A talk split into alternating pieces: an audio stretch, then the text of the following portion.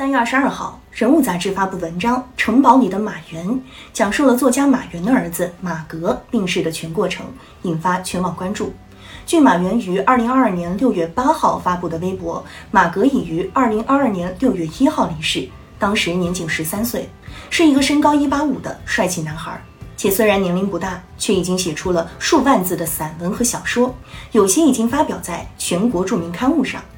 当时在微博下面，不少网友表示了遗憾和悲痛，但也有网友对马原应对疾病的方式表示不能理解和接受。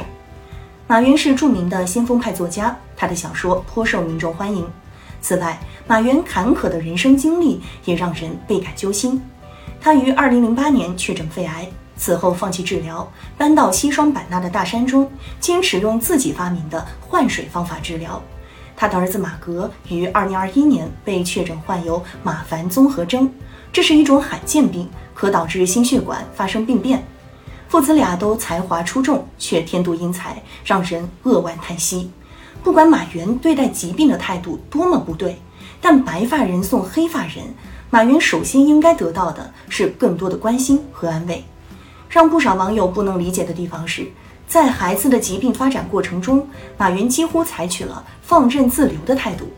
比如，虽然孩子迟至二零二一年被确诊，但早在孩子出生时就已出现症状。医生说孩子的心脏好像没愈合，但马原并没有带孩子积极寻求诊疗。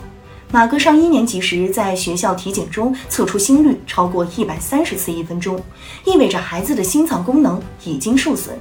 当时妻子要带孩子去医院检查，马原没有同意。此后，孩子被诊断为心脏二尖瓣膜闭锁不全，需要做微创手术。但马原态度坚决地认为心脏和脑不能动手术，进而错失了诊疗的时机。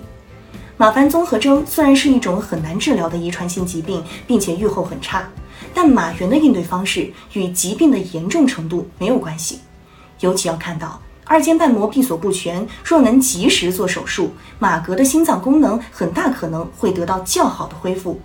马云对待自己疾病的态度颇为另类，因此可以看出他应对儿子疾病的方式与是否爱孩子无关，而与他的疾病观有关。他对待疾病的错误观念，不仅让他本人难以获得正规的抗癌治疗，而且是其儿子早逝的重要原因之一。这起事件值得思考的地方是。父亲是否可以剥夺儿子的就医权？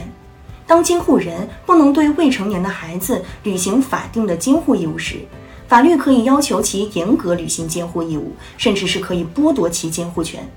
被监护人的就医权涉及到其健康甚至生命，不带孩子看病与不能满足孩子的基本生活需求和接受义务教育的权利相比，在对孩子的危害上性质更为严重。值得深入探讨的是。法律是否应该出台更明确的规定，要求在孩子必须就医的情况下，监护人有责任让被监护人的就医权得到保障。此事也警示我们，在预防和治疗疾病方面，不应该有出格的想法和另类的行为。健康和生命不容试错，相信科学，遵循诊疗原则才是正确的选择。马原的做法虽然属于极端个案。但过于相信偏方，对疾病发展演变过程自有一套理论，且固执己见等，则是常见的现象。要改变这一现象，需要民众不断提升自身健康素养，端正对待疾病的态度。